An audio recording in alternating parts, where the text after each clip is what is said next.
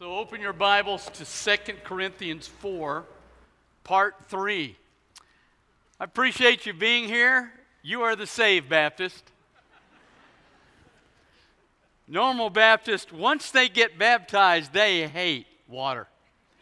So uh, we're grateful you're here today. We are part three. Now we're going to have to work through this passage.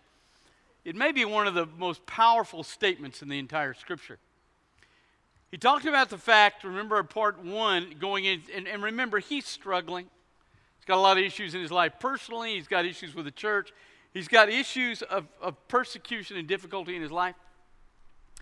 So he talked about the fact, number one, that we have this huge treasure in earthly vessels. The Holy Spirit indwells us. We have a chance to really display the glory of God. It's an amazing thing. Then he talked last week, he mentioned four problems and then gave us four promises that if we believe and stand in the middle of, we'll get through them. Talked about the fact we're going to encounter some pressure, we're going to encounter some times when we doubt, we're going to be hunted down by the enemy, and there's sometimes, not for everybody, but sometimes something really tough is going to happen in our life, and it literally just casts us down. But he said if we trust in the promises of God, that we can get through those problems. Now, he comes to the last section of Scripture before he goes in next Sunday morning where we'll look at uh, what exactly does happen when you die. Now, so now he steps into a situation where he's going to describe something. Every person born, if you stay lost, you face one choice. If you become a believer, you face two choices. Every person born, we're all born without Christ, obviously we're born lost. And at some point, all of us face one choice, and that is, what do we do with Jesus? At some point, the Holy Spirit's going to speak to us, tell us, lift the veil, show us who Jesus is, at which point he gives us the faith to believe, and we choose at that point, whether we will or not, believe what the Holy Spirit says to us and give ourselves to Christ and trust that his blood really is the payment for our sin. So, everybody has that choice. Now, if you come to that place and you say, no, you don't ever face the second choice. If, though, you come to the place where you say, all right, I do believe in the, what, the, the lifting of the veil. I believe in the blood of Jesus. I put my faith there because I need it. Now you face second choice. The second choice is going to be whether or not you live in a way that honors him or doesn't honor him. There's a weird little statement in the, we don't have time to go there, but in, in the book of First Corinthians, the, he talks about the rewards that come to believers after they die. And he talks about the fact that those rewards are varied. Some people do get more rewards than others. And then he makes this weird statement. He says, there are some who will suffer so much loss at the evaluation that it, they will be saved, but then he adds this little phrase, as if through fire.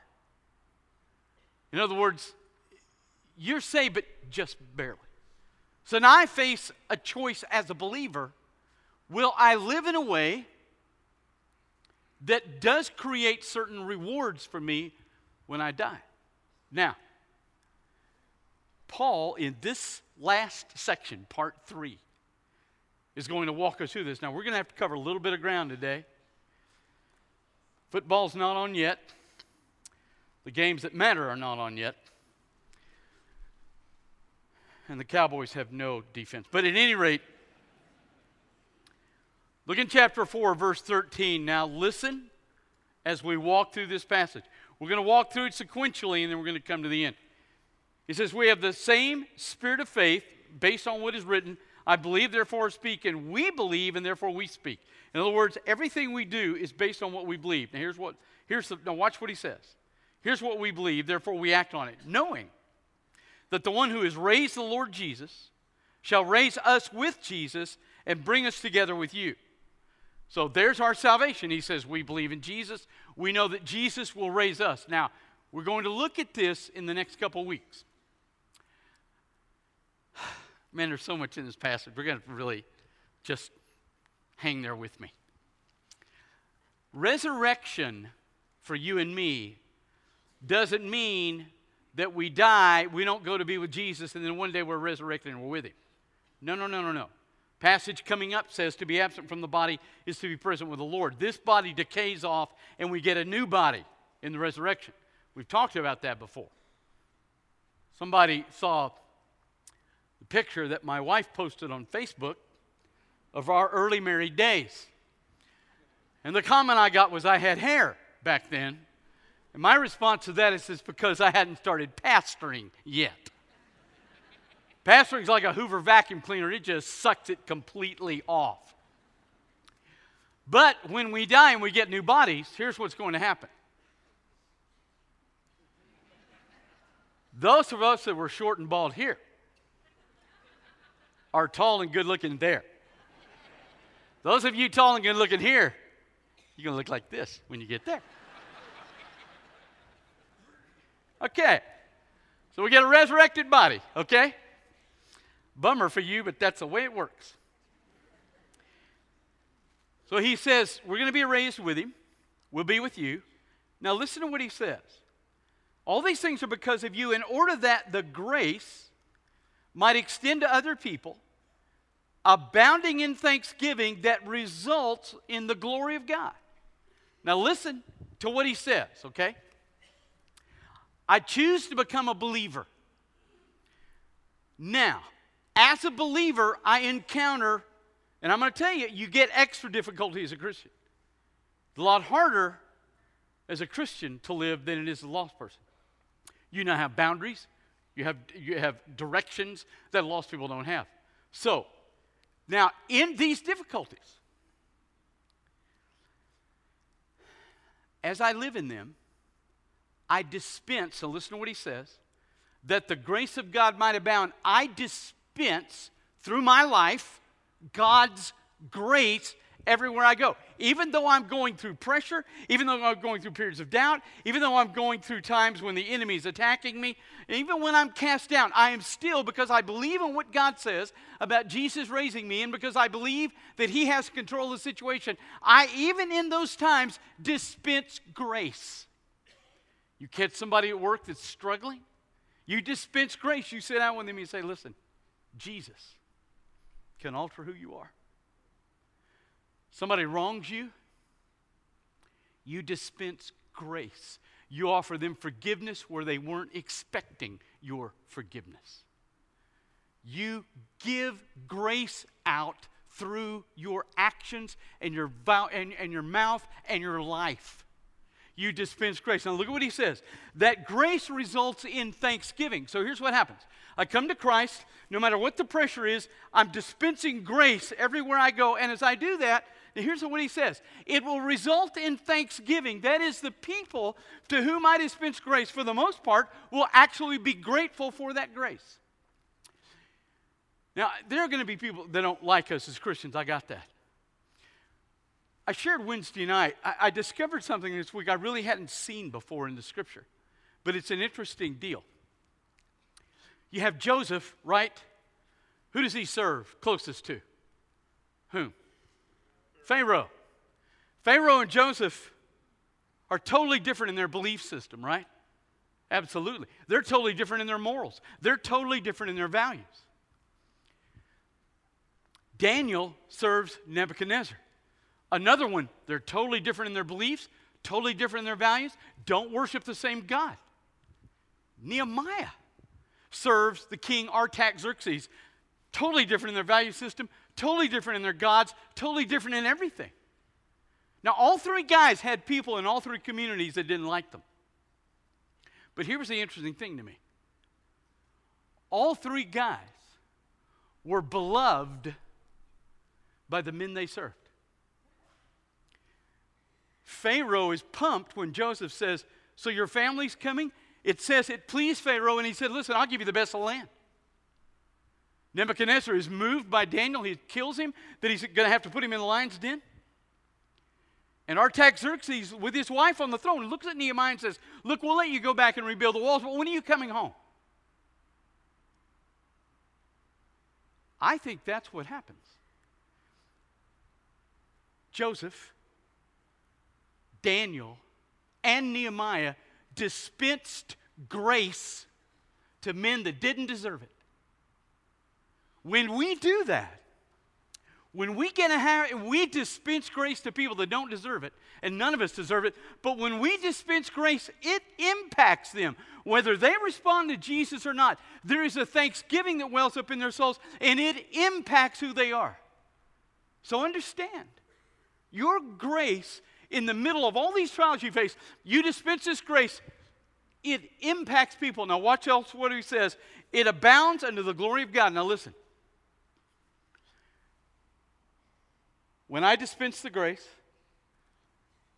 it reacts in a thanksgiving. Now listen, because this is going to have bearing in a moment. God's glory falls on every act I do. Every act. Every single time I dispense grace, God's glory falls on that act. So listen to what he said.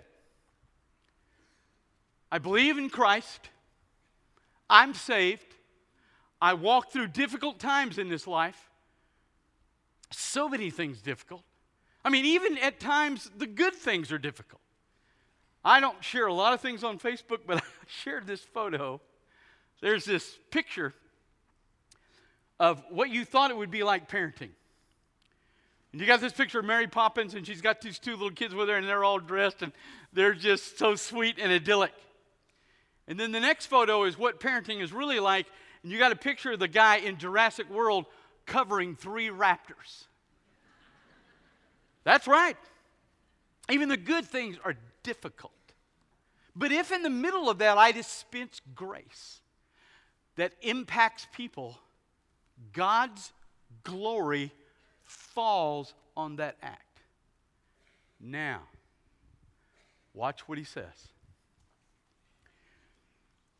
Second Corinthians four sixteen, therefore we don't lose heart, even though the outward man is wasting away.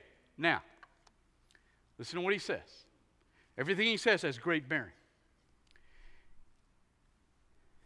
The ultimate single hardest trial you will face is you are walking toward an enemy. The Bible says it is the last enemy that shall be destroyed, but you are walking toward dying.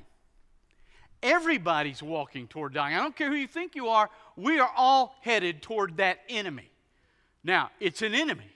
Now, post-enemy, after he's defeated, I have this great blessing, but it's an enemy. That's why when you face death, death bothers you even if you know where you're going after you die, because you're walking into an enemy. You're going to have to face it. That's what's coming. I remember when I had... Uh, back surgery probably twenty years ago. Uh, the morning of my back surgery, the concept was in the hospital, let's just abuse the pastor. So one doctor came in, I can't even tell you what he did. Another doctor, another, uh, the funeral director came in. He said, we're going to carry your bed down with six guys, three on each side. And that's what they did. It was like pallbearers carrying me all the way down to the O R.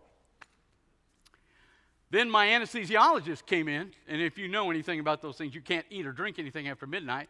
It's like seven a m I'm dying. My anesthesiologist comes in, gives me two things. Number one, he drops on the bed six dozen jelly donuts. And then he gave me a book by Samuel Newland, Harvard medical professor. The title in the book was How We Die. It's, it's something about being beloved as a pastor that just warms my heart. So, get through the surgery. I decide I'll read the book. It's an interesting book. He talks about all the different ways we die, but then the tenor of the book was basically this. He said... And this is really what happened to my mother-in-law. Got to be ninety-five. She just, died. And he said, he said, the medical arena and, and all the J Ps all want a reason for death, but then he made this statement. He said, sometimes our bodies just wear out. Now, here's the deal. Whether you get struck by a car, whether you get shot, however, whatever happens, you live long enough, your body will wear out, and we are all facing a moment of dying. And that is the ultimate trial we face. You say, why is that ultimate trial? Because God never intended for us to die. We die because we sin. God never intended that for us. That's why it's so good on this other side, because we don't ever die again, so the people that I lose here, I don't lose ever again here. We're dying. Now listen to what he says. Our outward man is being destroyed, but our inner man is being renewed day by day. Holy Spirit's active in us. He's giving us Scripture. He's, he's using us. He's active doing anything in us. Now watch this. Here we go. Now it gives you contrast. He says, even in the middle of these four problems you may face, even in the middle of the worst thing you face, that you are going to die. Holy Spirit's at work inside you, doing different things. Now watch this. For the temporary light affliction. Three things. What we are going through here is temporary. It is light. It is an affliction. It is difficult. But it is working in us, now watch this, an eternal heaviness of glory that is beyond comparison. Now listen and put all this together. I get saved. I decide to live for Christ. No matter what problem I face, I'm dispensing His grace. The dispensing of that grace is impacting other people. God's glory hits every single spot where I dispense grace. God's glory comes into my account. And that glory gets heavier and heavier and heavier. So that when you compare the ninety years you may live here, whatever affliction you have, whatever difficulty you have, it is temporary, it is light, it is difficult. But it produces as I stand under it and I still dispense grace in spite of it, then God's glory rests, and God's glory is eternal. It is heavy. It's not lost. That's the contrast. And here's the, let me tell you two cool things that for me are the deal. Number one, anything you do brings glory. Jesus made this statement. He said, even a cup this size, right, of cold water, given in my name, that person will not lose his reward. You go out tomorrow and you give somebody a cup of cold water, God's glory, as that grace is dispensed and they're grateful for it, God's glory pops down and lands in your account because of that cup of cold water.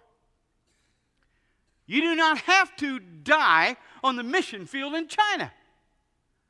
Now, I appreciate Jim Elliott. He had, and I mean, for a guy to die in Ecuador, Ecuador, and he always wanted to do that, that's great. But for most of us, that's not our calling.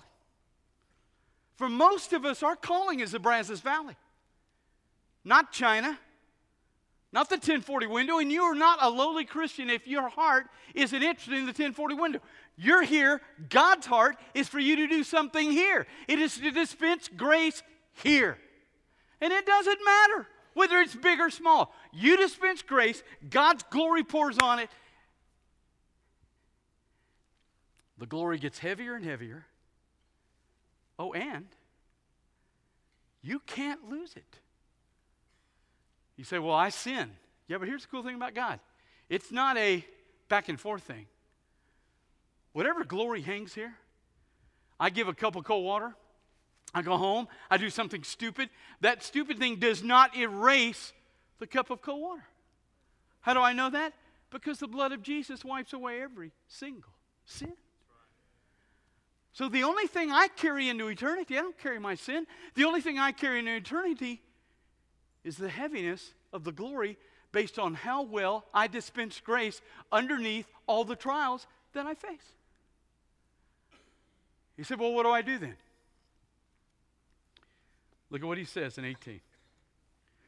Not focusing on the things we see, but the things we don't see.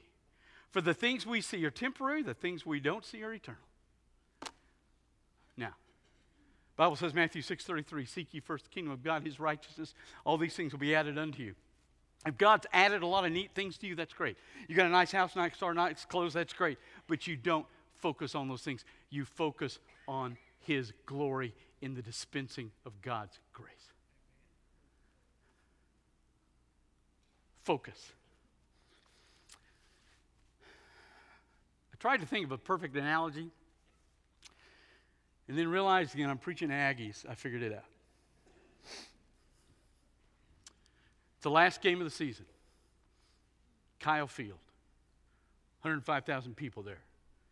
Dave is announcing. Fourth down. One second left on the clock. If we punch the ball over the goal line, we're on the one-yard line. If we punch the ball over the goal line, we go to the college football playoffs. You have to play Alabama, but we still go to the college football playoffs. So it's fourth down.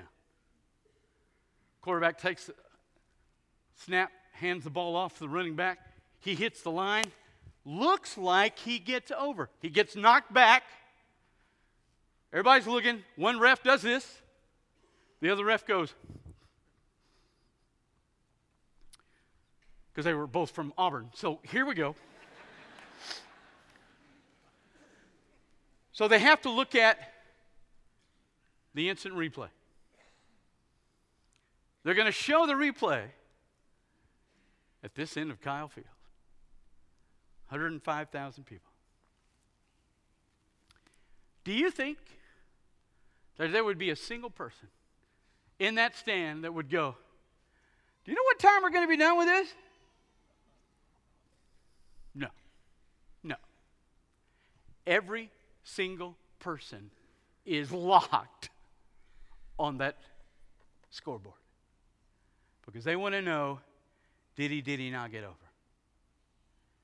That moment is the meaning behind the Greek word focused on the things we don't see, not focused on the things we do see.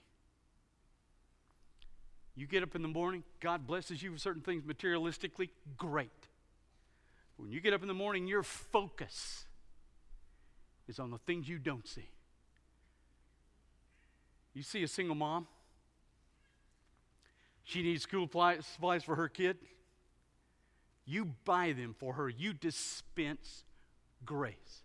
Somebody works made you mad. You forgive them.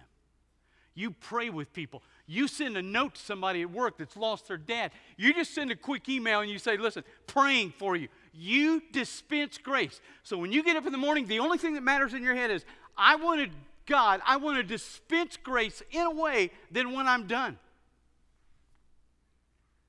your glory rests on what I did.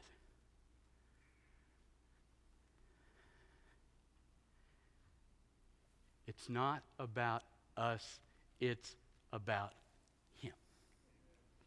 We don't focus on what we see, we focus on a glory we can't see, but the Word of God says falls on every grace dispensing we do.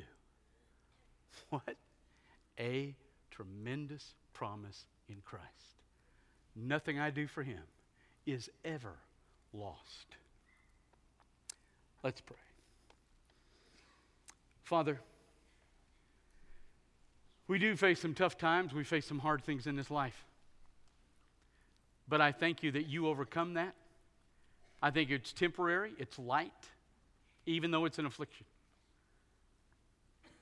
But thank you that as I stand in that, it produces an eternal, heavy glory that I can spend the rest of my eternity honoring you with.